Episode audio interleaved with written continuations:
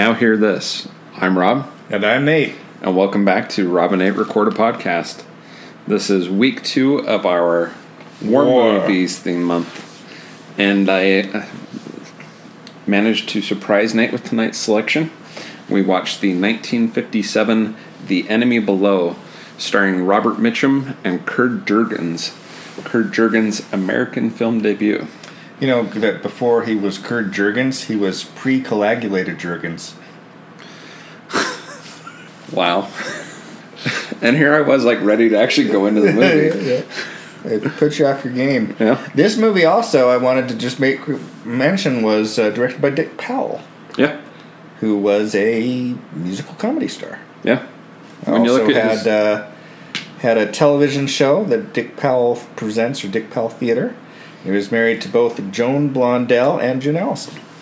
I was going to mention when you look at Dick Powell's filmography, his directorial credits are not what he's known for.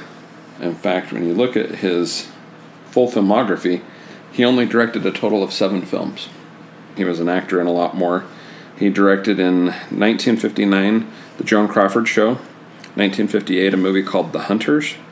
Uh, this film, 1956, he directed You Can't Run Away From It and The Conqueror. And in 1953, he directed Split Second, and his original, his first directed film was the 1951 Cry Danger. Not a lot of directorial credits. Oh, Have you seen this movie before, Nate? I've not. yeah, I've seen parts of this before, but I, I think this is the first time I've seen it in its entirety. Mm-hmm. I've seen that section in the middle where they're tracking him a couple of times, but I'd never seen the conclusion as far as I can recall. So, what are your first impressions Well, of we this should movie? s- say what this movie's about. Yes, why don't you? Do you want to give the plot I'll give or you you want me a, to? I'll give you a brief uh, plot overview. So, uh, Robert Mitchum is uh, Captain Murrell. Murrell. He is recently assigned to this ship in the uh, middle of the Atlantic Ocean. I forget what type of ship it was. It's not a. It's a destroyer. It's a destroyer.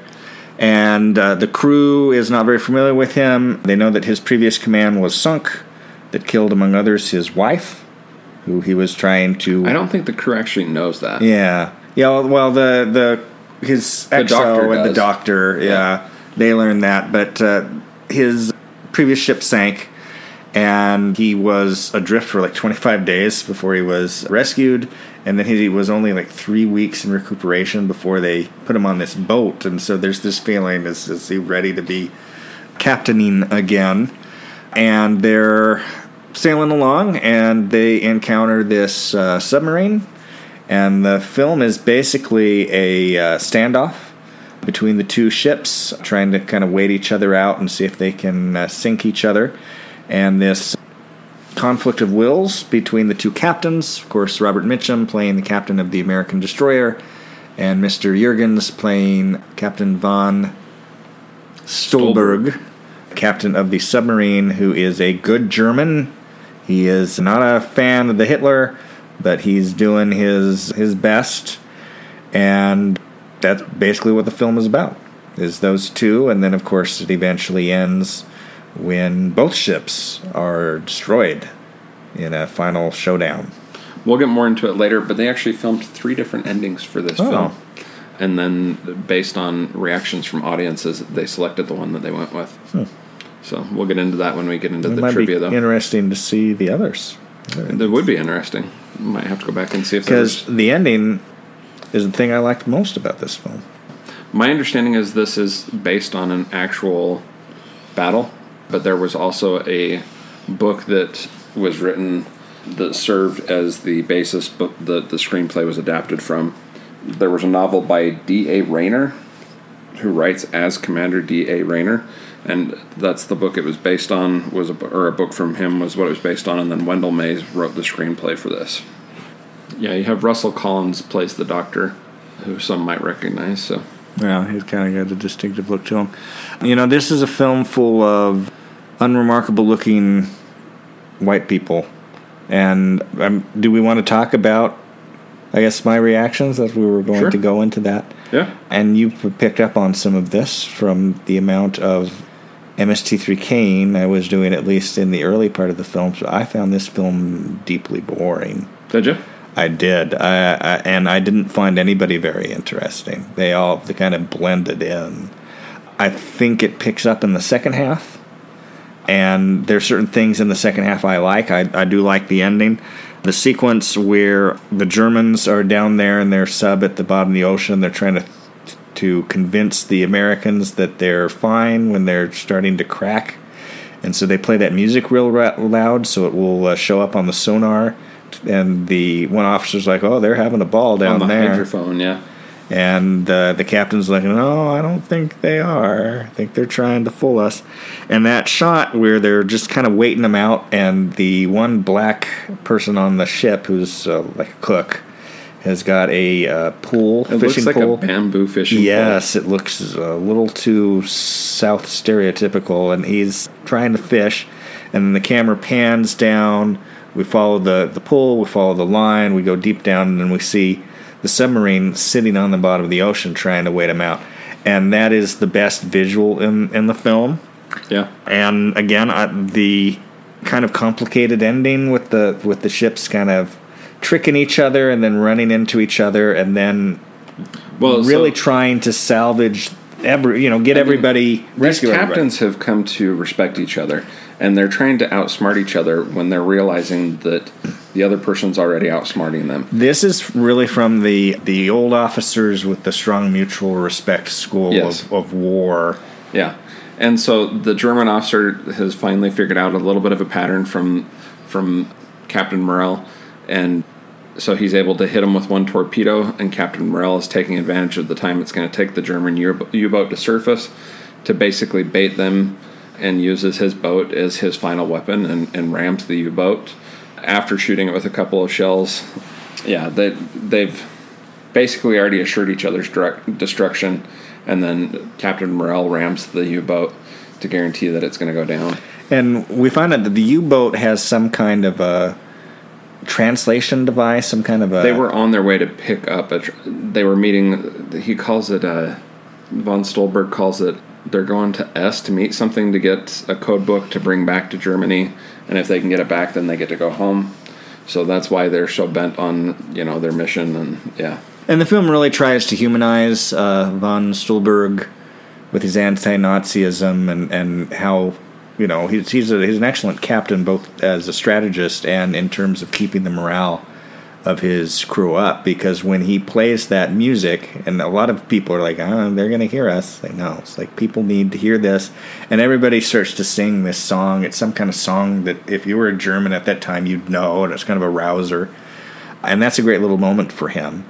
But I also felt the whole thing was kind of kind of forced You think so? yeah, I felt. I found- sometimes that kind of they're both they're you know that that they're the two captains and they have this mutual. Sometimes that works. And it worked okay. this worked for me. Like I was even. I understand your point of the tempo being slow in the middle. and the beginning, Yeah, but I think that was necessary to convey like the type of battle that this was, and and I found it relatively captivating throughout the movie, and I actually quite enjoyed this. So we should talk about the movie that this isn't, which is Run Silent, Run Deep, mm-hmm. which does something similar a lot better. which interestingly enough, this has a higher aggregate score on IMDb than Run Silent Run Deep. That's that's wrong. So I'm pretty sure I will double check. Early in the film, Yeah, uh, Run Silent Run Deep has an aggregate score on IMDb of 7.3 stars, and this has an IMDb aggregate score of 7.4. well, yeah, I I Jumping strongly slightly ahead on disagree.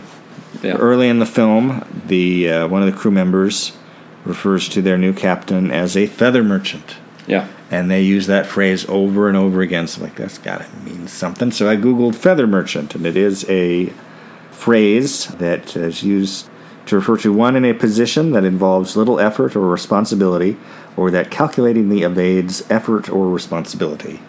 Later on, this same officer is uh, heard to say, "He's no feather merchant." Yes. as he wins over the crew, which is a similar dynamic, strategizing. a similar dynamic to Clark Gable in Run uh, Silent, Run Run Silent, Deep. Run Deep, where he's he's new he's new on the boat, or in this case on the sub, and he has to win uh, or boat, and he has to win win them over, win over his crew. Yeah. I, I do agree with you that Run Silent, Run Deep is the superior film of, of but you know if you were comparing the two head to head, but I thought this worked quite well. It won me over. I enjoyed, especially the way it ended. Yeah, I enjoyed. I mean, this really is Robert Mitchum and Kurt Jurgens, and I enjoyed both of those performances. So, this had a estimated budget of 1.9 million dollars Okay. in 1957. I'm not seeing any box office returns on it though.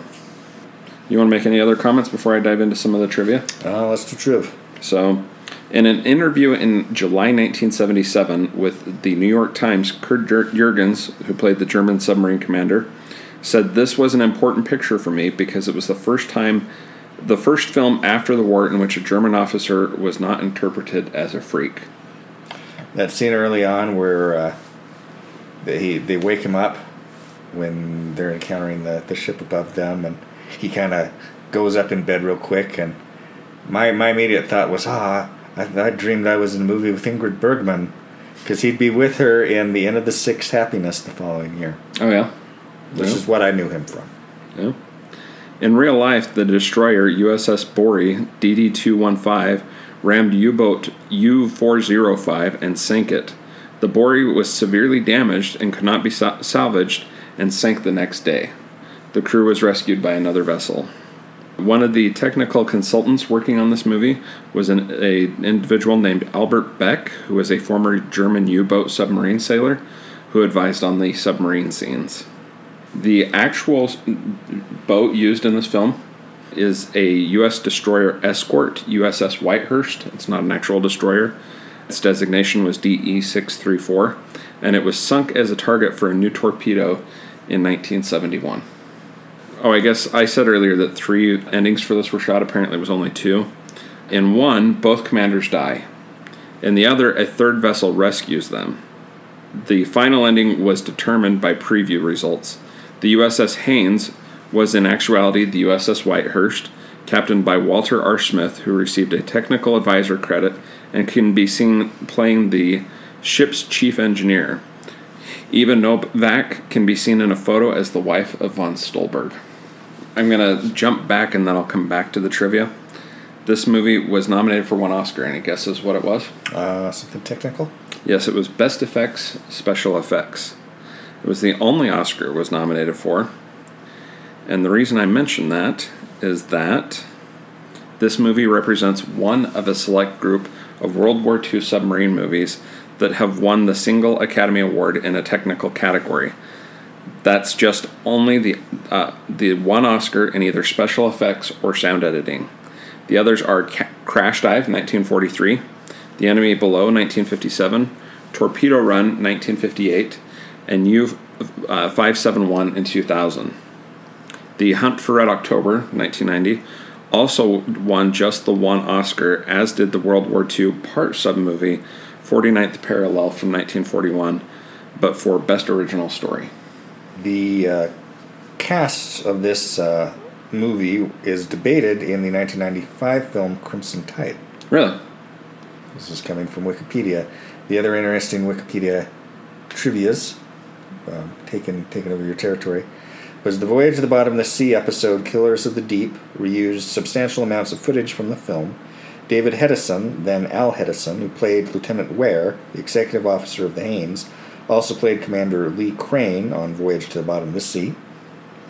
Also, the 1966 Star Trek episode Balance of Terror is closely based on the film, with the USS Enterprise cast as the destroyer and the Romulan vessel using a cloaking device as the U boat.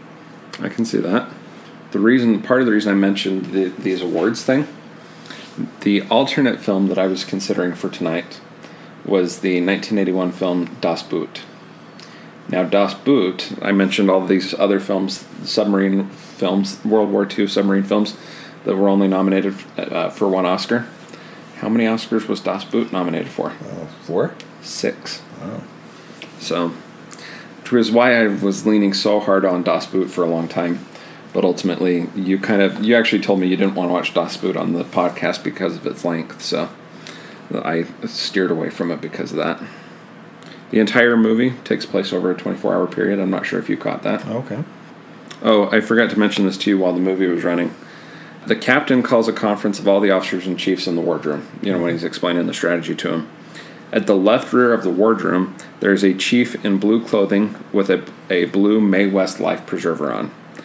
It is Darryl F. Zanuck, who at the time was the head of 20th Century Fox mm-hmm. Studios. That's funny. Yeah. So the U boat seen in this film is far roomier and more spacious, cleaner and ti- tidier than the real German U boats of World War II, which were more realistic, realistically depicted in the later movie Das Boot. And Das Boot actually, as I did some research, found the blueprints for the U boat and actually commissioned a boat to be built for the movie. And apparently, the U boats, in actuality, you could reach out with both arms and touch either side of the boat. During the Second World War, these subs did not have passageways and private rooms and were dirty and cramped. This can be seen uh, firsthand in, in the U 505 on display in the Sub- Museum of Science and Industry in Chicago. Since the U boat's head, or toilet, could not be used at depth, the crew was forced to use buckets, which during depth, depth charge attacks frequently spilled. It was said that when a U boat returned to base, the smell inside the boat was strong enough to make dock, dock workers vomit. So they called them, as a nickname, U-boats. Wow. Oh, the tune sung by the U boat crew between the one per hour depth charge attacks is from an 18th century march called Der Dessauer Marsch, a popular song. It's also known by the first line of lyrics, So lieben wir, the translation of which is That's How We Live. A bit of trivia about the USS Buckley. The lead ship of the USS Whitehurst belonged to on April 22nd, 1944, she joined Hunter Killer Task Group 21.11, TG 21.11, for a sweep of the North Atlantic and Mediterranean convoy routes.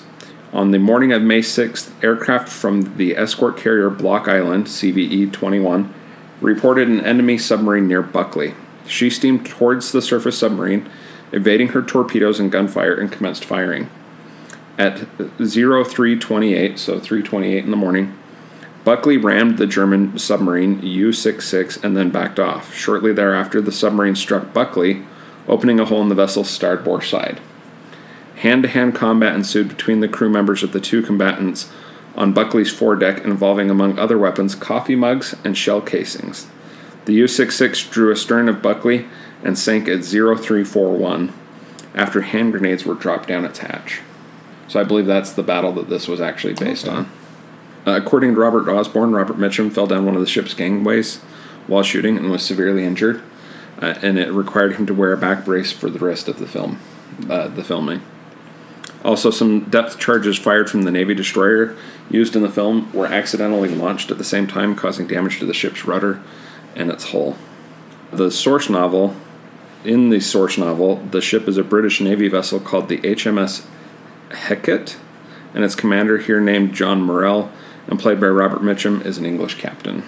You know, they were originally going to, uh, you know, keep that, but then they decided uh, American film, American audiences, heck it, we'll change the name of the boat. Oh, I guess the the book shares the same name, The Enemy Below. I guess a lot of German naval officers did not consider themselves to be Nazis, but Germans. All right. So, yeah, I think that's enough trivia for today. So apparently, Nate just does not like World War II Navy films. You have not, well, at least not on the Atlantic Theater. You know, when you think of the Navy in World War II, you think of the Pacific Theater. But obviously, there was stuff going on in the Atlantic Theater. But in terms of uh, filmic representation on this podcast, both this and Greyhound left me rather cold. yeah. So apparently, I need to only this is a better you. film than Greyhound. I would agree with that, though. I still think you were overly harsh on Greyhound, and it was a better film than you gave it credit for being. Which leads us to how would you rate this film? I'm going to give this film two stars. Much of the film, I was thinking one and a half. Really? But I think the ending pulled it up uh, a half star. I'm going to give it four on the 10 star scale. Seriously? Yeah. Wow, I'm, I'm quite surprised by that. I would give this probably three and seven. Wow. I mean, maybe you could argue it's a two and a half, but yeah, on the ten star scale, I'd give it a seven. That's a fairly significant disagreement for us. We're usually not quite that far apart. which we have had similar. We've had such disagreements before, but they're not common for us. And it comes down to don't show Nate World War II Navy movies in the Atlantic Theater because he doesn't like any of them. Wow. The only submarine movie I know that you like for sure was Run Silent, Run Deep, which was in the Pacific, Hmm. or in the uh, yeah in the Pacific. So I may have to readjust some of my plans because I'm well. Your one of your next they homework, cancel the North Atlantic. Uh, well, one of month. your next homework assignments is going to be Das Boot. Oh. And so I'm curious to see how you react to Das Boot. And Das Boot is supposed to be, from everything I've read so far, is supposed to be a superior film to this. Oh, okay. But I will give it to you in such a manner that you can split it up if you like, and yeah, instead of sitting here for is it two and a half or three hours? It's it's quite a long movie either way. And it's not was not so much the length uh, that I was concerned with, but the the Germanness. And- You told me you didn't want to watch it for Well, the I podcast mean, because of its length. seeing seeing it at a distance on the TV, you know, I, I don't have the best sight for some of the text, but yeah. And then part of me is also kind of No, like, so if I Das see it, I want to see the. Uh, so Das Boot, they when they filmed it, did they dub it? they filmed it without sound. Okay. And then they went in and, and recorded both German and English Okay. for it. So it's in English. That's it. I did not know that. Yeah. Yes. See, I have done my research for tonight. I did a lot of comparisons between these two films. So, and everything wanted made I wanted to show you Das Boot, but you said you didn't want to watch Das Boot, so at least not on a podcast movie night. So, yeah. Well, I suppose that's it for tonight, and I guess I failed. I don't know. It's I don't know. It's it's war movies like I I fulfilled the criteria. So It did. yeah. I'm Rob, I'd be Nate. and this is Rob and Nate Record a Podcast.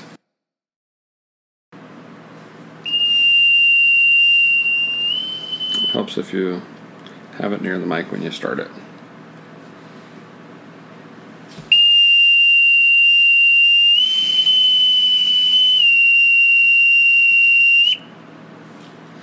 Now hear this. Welcome back to Rob and Nate Record a Podcast.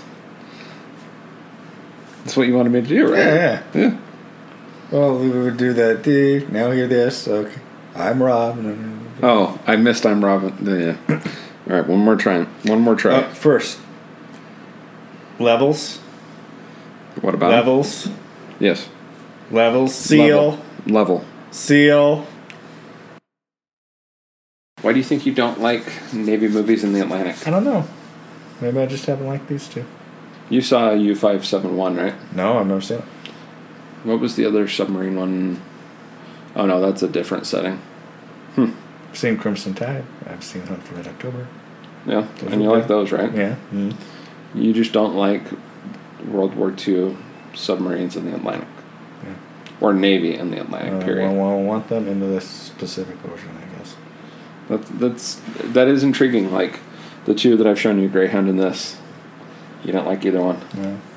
I was kind of I couldn't tell for sure if you liked this or not at, at first. So Mm. yeah, Well, I got more into it because my quipping was uh, decreased in the in the second half. yeah. Which reminds me, what was the quip we were talking about at dinner that was going to be our outtake? I Can't remember.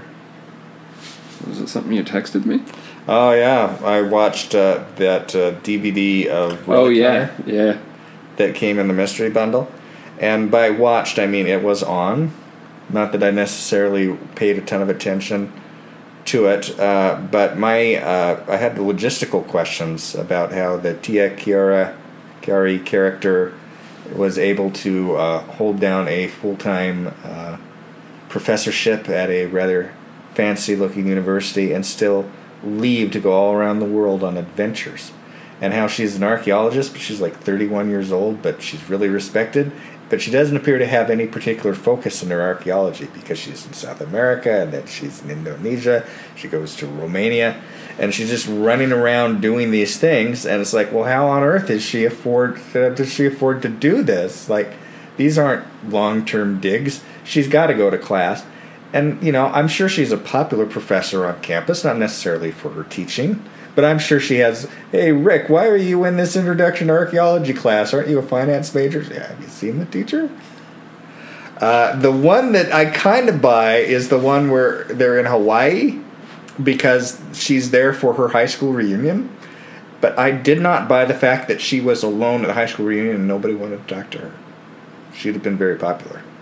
I haven't seen it's- Hunter, so I have no clue what you're talking about. cheesy, cheesy Xena warrior princess kind of I say, wannabe thing. Sounds kind of like uh, Indiana Lara Jones. Croft wannabe. Yeah, yeah, yeah. It's it it. I I I feel like it changed it up just enough not to be sued by the Lara Croft people. Yeah. But you had this, and um, Pamela Anderson had something like this in the early. I think it was called She Spies.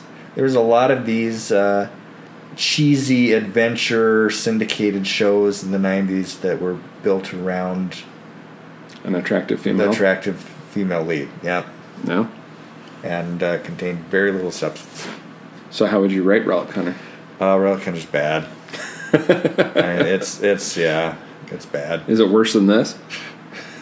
Would I watch this or two episodes of Relic Hunter? Probably go with Relic Hunter if I'm honest. Seriously? You really didn't like Yeah. this? Man, I thought you I thought you would go for this. Robert Mitchum, 1957 World War II, Navy, you know. I thought I I thought I had the pieces assembled. Robert Mitchum's kind of an interesting guy. He, as an actor, I mean, he had a type that wasn't particularly interesting. But if you see him in interviews, he's like really kind of dry and urbane and debonair and well read, and he is not like the really kind of simple characters that he, he played on screen, which is the, probably my favorite thing about Robert Mitchum is that dichotomy. It's like this pays the bills, but this is not who I am. Yeah. I thought of another World War II Navy film I've shown you, or involving a Navy, but it was in the Pacific and you liked it. Father Goose. Father Goose, true. Yeah. So it's you have something against the Navy and the Atlantic in World War II. I know that they're the ocean. The ocean is cold, but I have this idea in my head that it's not so cold in the Pacific. That the Okay. Atlantic is just cold. Yeah. And I know it's nonsense talk. Though uh, a lot of the conflict in the Pacific theater was more in the equatorial zone, which would have been warmer water. And I just think of the Atlantic as cold. Yeah. Well, Even at least the North the- Atlantic, especially. Yeah. Mm. So, but this was we this specifically told us it was closer to the equator because it was so hot. Well, and they talk So- about how he how uh, Mitchum had been up in the North Atlantic before, and they do have that conversation about Yeah. it's like oh, wars are always set in a place where it's either too cold or too hot. Yep. And then he takes his salt pill. Mm-hmm. Yep. Have you ever taken a salt pill? I don't think so. Yeah. Basically forces you to retain some water. Mm-hmm. So